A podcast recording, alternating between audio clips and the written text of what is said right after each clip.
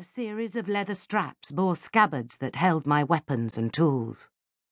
From the smallest of these I withdrew a thin, sharp hook with a long handle.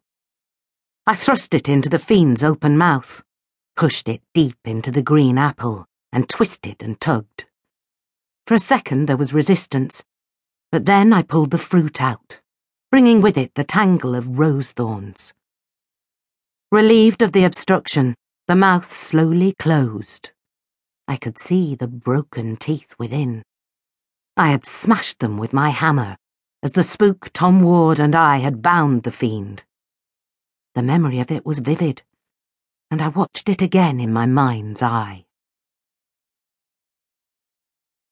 Long had I waited for the opportunity to bind or destroy the fiend, my greatest enemy. Even as a child I'd disliked him intensely. I observed the subtle ways in which he increasingly controlled my clan, saw how the coven fawned over him. They spent most of each year looking forward to the Halloween Sabbath, the time when he was most likely to visit. Sometimes he appeared right in the centre of their fire, and they reached forward, desperate to touch his hairy hide, oblivious to the flames that seared their bare arms. My growing revulsion was something instinctive in me, a natural-born hatred, and I knew that unless I acted, he would become a blight upon my life, a dark shadow over everything I did. He was clever, subtle and devious, often achieving his aims slowly. Above all, I feared that one day, like many other witches who had once opposed him, I would finally become enthralled to him.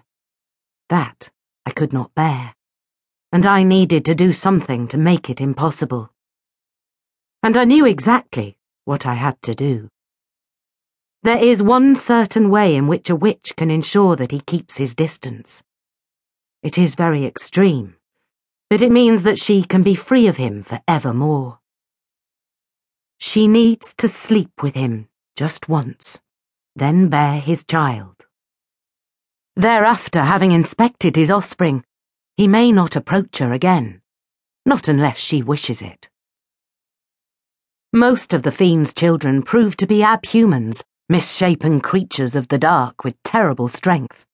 Others are powerful witches. But a few, a very few, are born perfect human children, untainted by evil. I knew I risked giving birth to a dark entity, but it seemed worth it to be rid of the fiend. I was fortunate indeed.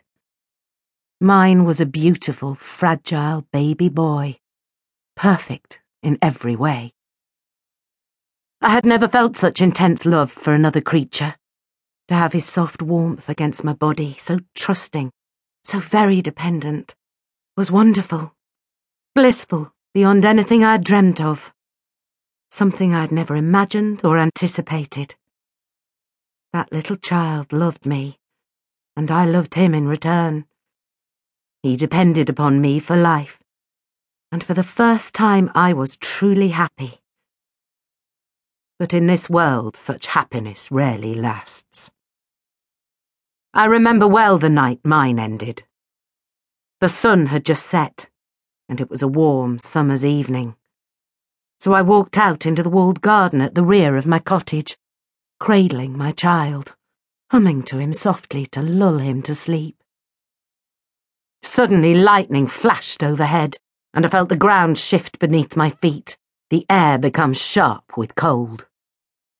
Although I had anticipated a visit from the fiend for some time, I suddenly realised that his arrival was now imminent, and my heart lurched with fear. At the same time I was glad, because once he'd seen his son, I knew that he would leave and never be able to visit me again. I would be rid of him for the rest of my life. Previously, the fiend had always appeared to me as a handsome young man, with dark curly hair, blue eyes and a mouth that often turned up at the corners, with a warm, welcoming smile. But he can take on many shapes. And this time he appeared in the form that the Pendle witches refer to as his fearsome majesty. It is a shape that is